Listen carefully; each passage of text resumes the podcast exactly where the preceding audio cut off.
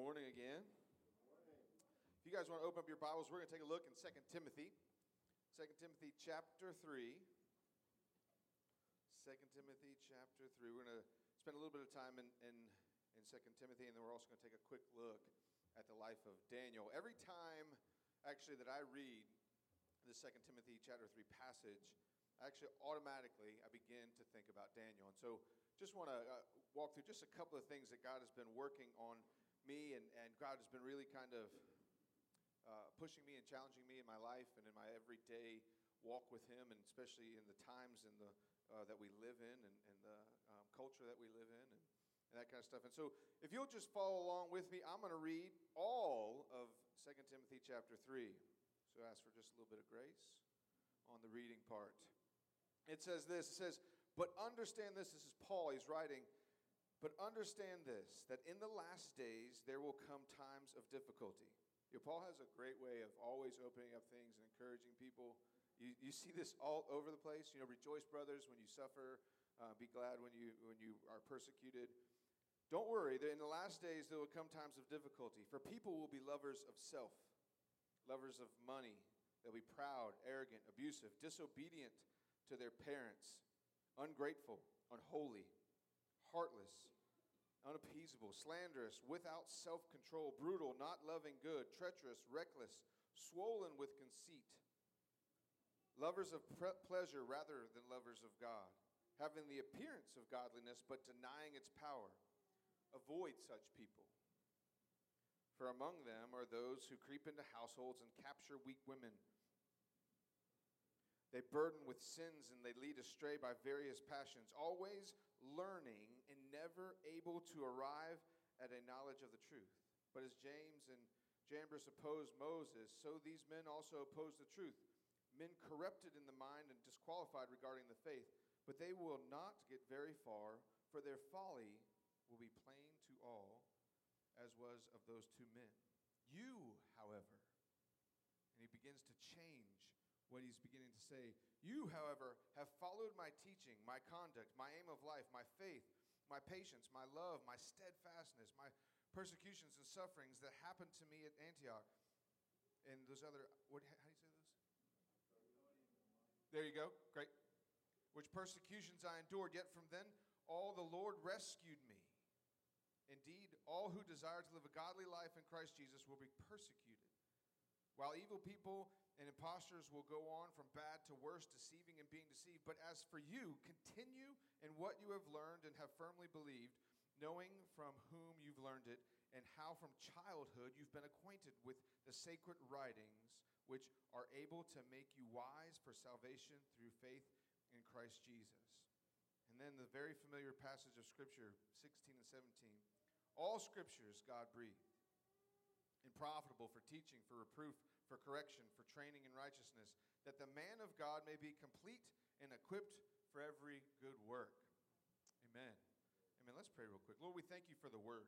We thank you for the, the scripture that you have given us, Lord, that it is God breathed and it is profitable for us. Lord, I pray that you would open up our hearts and our minds to it this morning for what you have for us, Lord, that we would leave here changed to be more like you, to be challenged to be changed more like you, Lord, that we would.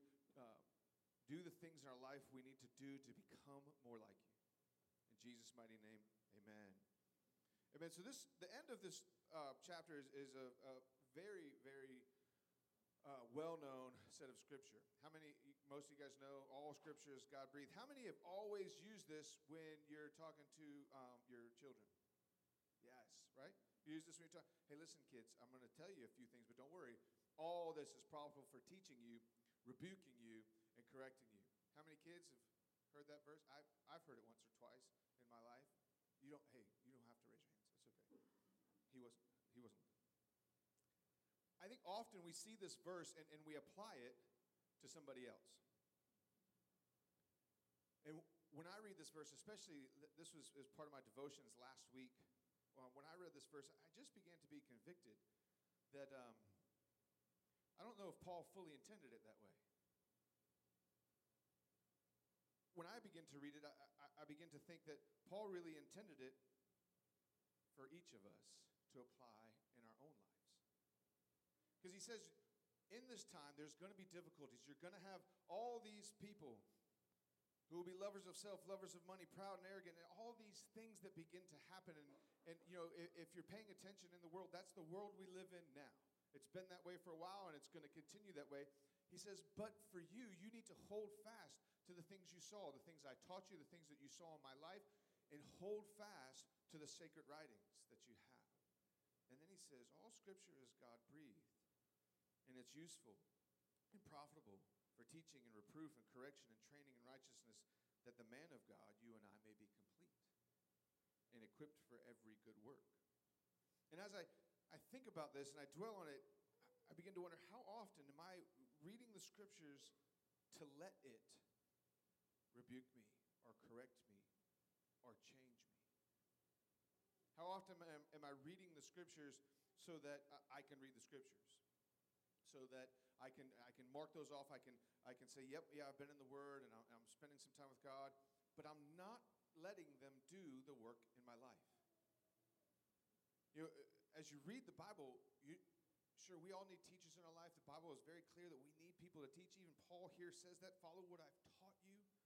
But I also promise you that the Word itself can teach you if we're willing to let it do its work. And as I said before, every time I read this, I begin to think of Daniel. Daniel is, is one of my most favorite people in all of the Bible. I think he's probably one of the most strongest Christians you'll ever going to see. And the stories in Daniel, I guess is part of the other reason I love it, are absolutely mind-boggling to me. Have you ever really taken some time to kind of see the things that Daniel came across in his life. You know, it kind of starts off a little bit mundane. You know, Nebuchadnezzar comes in and Daniel's taken away and they're in exile. You know, he, he conquers and Daniel's in there and they're fed the finest foods. And Daniel, steadfast in his understanding of who God is and who he is, says no. Right? Remember that? They're getting all the wine and the fine foods, and Daniel says, No, I'm going to take the vegetables and the water. How many? That's what I do every day. Yeah, every day, give me the vegetables and the water. I'm always begging Joanna, can we please just have more vegetables at dinner?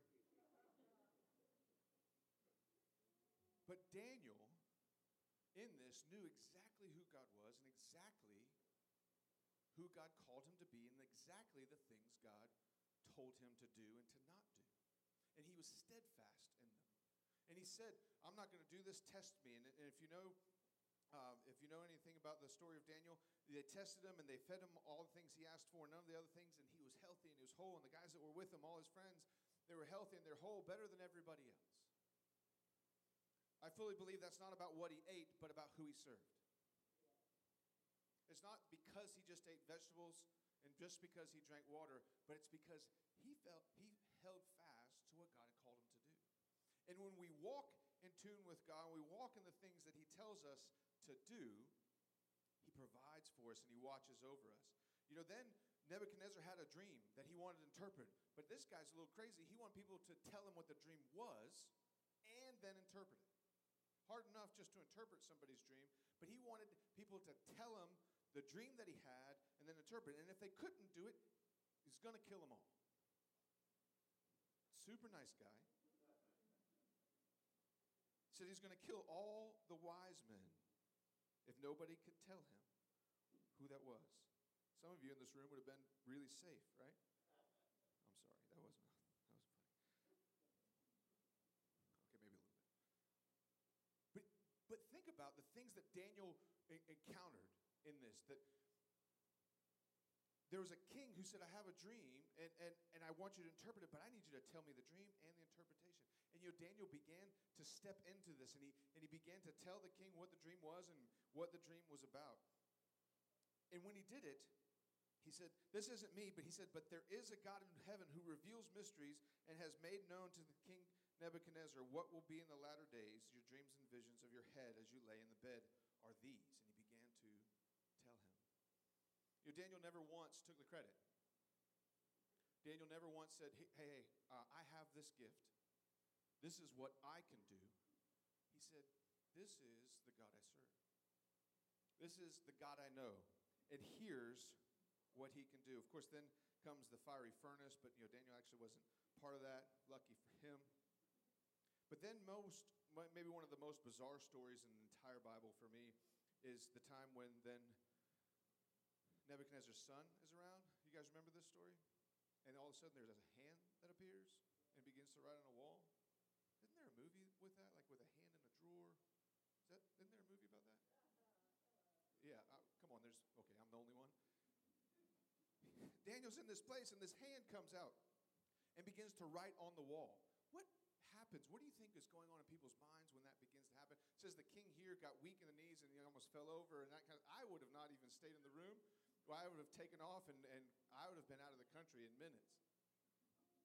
But in this place, again, the king wants to know. He said, I, I, want to know what this means. I want to know what this means. And he says, Now, if you can read the writing, this is in chapter 5, if you're kind of following along as I speed through these things. Now, if you can read the writing and make it known, its interpretation, you shall be clothed with purple and have chains of gold around your neck, and you shall be the third ruler in all the kingdom. Then Daniel answered and said before the king, Let your gifts be for yourself and give your rewards to another. You know, Daniel had an incredible gift. Maybe one of the most powerful gifts you're going to read about in the Bible. He could interpret the, the, the dreams and visions of people that, that what God was saying, and, and he was right on every time. Never missed. Never once took the credit. Here, didn't even want the things that were promised. Didn't want the purple robe, didn't want the gold. Said, just give it to somebody else. That's not what I'm here for. But obviously, the most famous account of, of Daniel's life is Daniel in the lion's den. And again, who has a lion full of dens? Uh, lion full of dens, a den full of lions. That this is what they use. You know, this is that sounds like another movie, but I think now they use like alligators, right? Pits of alligators, and they throw people into there. And this is an incredible story about, you know, the faithfulness of Daniel. But you know, it's not about for me when I read this. It's kind of like when I when I preached about the Jesus feeding the five thousand. For me, when I read this story, it's never been about the miracle of of Jesus uh, of God shutting up the the lions. It is incredible, and He did it, and it is unbelievable that that's what happened. That He fell in the thing. But for me, it's always been about how Daniel conducted his life. So there was a decree, right? If you worship anybody, they were trying to entrap Daniel. Nobody liked Daniel. Uh, all, all the other people, kind of, all his peers really hated him. And they wanted to kill him. And, but they knew that the king wouldn't because he had favor. And so they made a law and they got the king to sign off that if anybody worships anybody but you, you will go to the lion's den. Chapter 6, verse 10, if you're following along. Chapter 6, verse 10 for me, one of the most powerful statements in all of the Bible. says, When Daniel knew that the document had been signed, he went to his house where he had the windows in his upper room, upper chamber open toward Jerusalem. He got down on his knees three times a day and prayed and gave thanks before his God, just as he always had. Just as he always had might be my most favorite phrase and most impactful phrase in all the Bible. Me. But if you read verse 10, it says, After Daniel had known, he knew the decree was signed, so he knew what the outcome of his actions would be.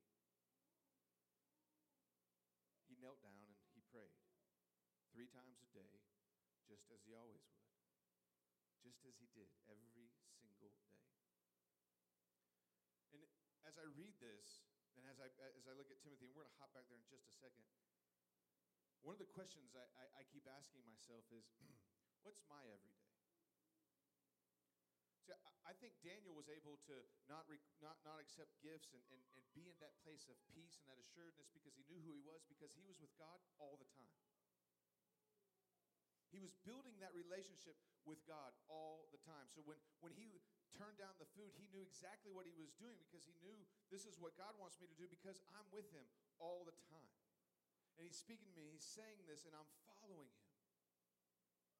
You know, when hard times hit, Daniel didn't have to run and maybe, I, I don't know if you ever feel like this, run and catch up on his Bible reading or catch up on his prayer time or catch up on his worship time because every day he was spending time with the Lord. And I began to think about my day and what are the things in my life that I do every day that would help me stand in this battle that we're in now. And to be honest, after you know, about 10 minutes of thinking through that, it wasn't exactly as exciting as I thought it might be. That some of my everyday routines don't necessarily draw me closer to the Lord. Don't necessarily tell me more about who He is and tell me more about what I'm called to do. Don't necessarily teach me or correct me or rebuke me or train me up in righteousness so that I may be complete. In fact, some of the things that are in my life, not necessarily bad, might actually be doing the opposite. How many things do I read online that actually might be causing fear or anxiousness? How many shows do I watch that just shut my mind off and make my mind unfruitful or let my wa- mind wander into places they shouldn't or cause fear and anxiety, depression, anger, frustration, you name it. And so, as I'm, as I'm thinking about Daniel and as I'm reading this passage, I can't help but just be challenged by the Lord. Holy Spirit just prodding me, saying, All scripture is breathed out by God and profitable for teaching you, for reproofing you, for correcting you, for training you in righteousness, that the man of God may be complete in every good work. And so as I as I see this and I see Daniel and I watch his life be just so consistent and so at, at peace. At peace. I, I picture Daniel praying in that upper room, knowing that he's going to the lion's den, praying very peacefully. Saying, hey, I'm just doing what I'm always doing. I, I, I, don't envision him, now granted, it's not written in the Bible, but I don't envision him just, you know, up there shaking and terrified and, and, and because he had been with God and he was so secure in who he was and so secure in who God was because he had been with them that he was content with all things, content with whatever God might have him. You know, in his life, when he was doing that, people came to the Lord. Nebuchadnezzar came to the Lord and bowed down. These guys came to the Lord because of his faithfulness. Not, you know, Daniel wasn't on the street corner. He wasn't, you know, preaching salvation. He wasn't preaching repent. He wasn't preaching turn and burn, turn or burn. He was living his life consistently, day in, day out, doing everything God asked him to do. And when I look at the second Timothy passage and, and I see the it says the godlessness in the last days is the title of chapter three in, in my Bible. And I see that in our world. And I struggle with it. You know, and, and, and we've talked about this a number of times, and it's probably my biggest what am I supposed to do? And I feel like the call here by Paul is not necessarily just to stand on the corner and shout it from the rooftops about who God is, but to let the word change us. And as the word changes us, it changes our actions around other people. It changes our peace around other people. It changes our steadfastness and our ability to stand in the middle of sheer godlessness. All scripture is God breathed, profitable for teaching me, reproofing me, correcting me, training me in righteousness, that I may become the man of God he desired and designed me to be. All scripture is God breathed and profitable for you, for teaching you, reproofing you, correcting you, training you in righteousness, that you may be the man or the woman that God has created you to be. So, the challenge that uh, God He gave me this morning as I was, I was, I was just kind of re-going over my notes and just kind of, you know, preparing my heart is, uh, is this is, is to not just speak it, but to do it. You know, it's easy to say that I'm going to dig in the Word more. It's easy to say I'm going to be with the Lord more. it's easy to, to want to do that. It's easy to know that it's right, but it's a whole different thing, especially in this day and age, to do it. And, and what I very clearly heard this morning is what happens if I took an entire week and I let nothing else influence my life other than the Scriptures?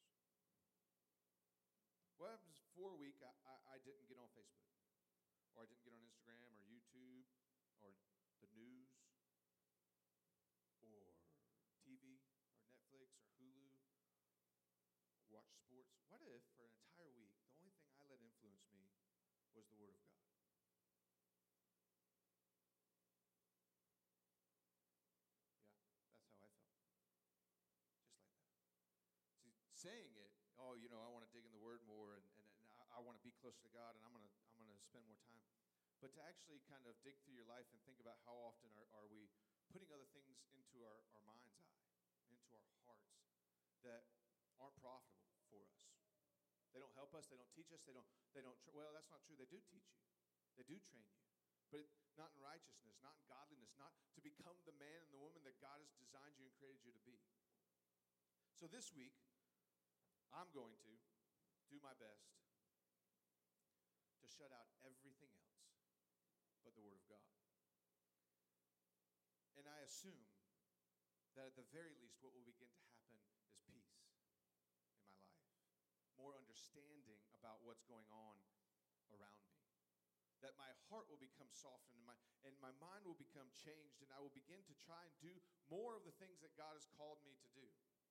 And so I want to challenge you. Are you willing? Are you willing to set aside everything else in your life and let just the Word of God influence you. All those times you might turn on the TV and watch the news, that you would pick up your Bible instead, or turn on your worship music and worship instead, or, or, or kneel before the Lord in your house and pray three times a day.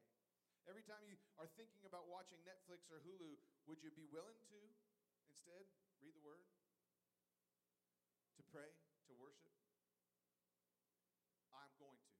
I'm going to do my best. And you guys can call me you can text me, you can ask me, and I'll be honest with you. But I'm wondering what would happen if we began to do this on a more regular basis. If we just let the Lord and the scriptures, the God breathed scriptures, influence our lives more than everything else.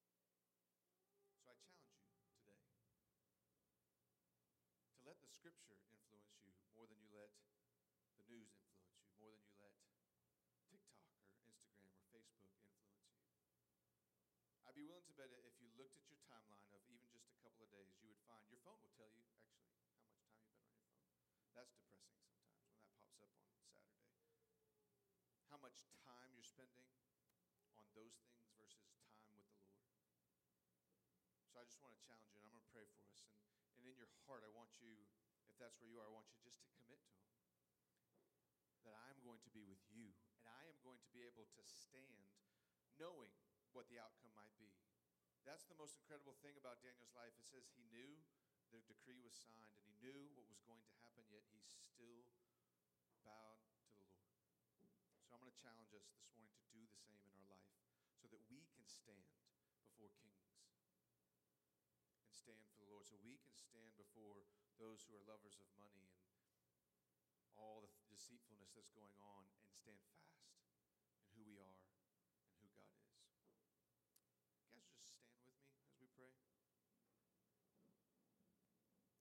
As I pray, I'm just going to ask you to commit your heart to the Lord. Lord, we pray, and we pray for boldness, we pray for courage, we pray for steadfastness in our relationship with you. Lord, that we would build it each and every day, that we'd be willing to let you influence everything that we do. Lord, that we would let you be the biggest, the largest influence in our life. Lord, that your word would be written on our hearts that when we have questions, we would know the answers because we have your word written on our hearts. That we wouldn't wonder what's right and wrong, but we would know beyond a shadow of a doubt what is right and wrong because it is written on our hearts. Lord, we let the scripture that you've breathed, Lord, that we would let it train us, we'd let it correct us, we'd let it get us ready for the things you've called us to do. Lord, I pray for steadfastness in this, Lord, for boldness to hearts together in it, that we encourage you one another in it. In Jesus' mighty name.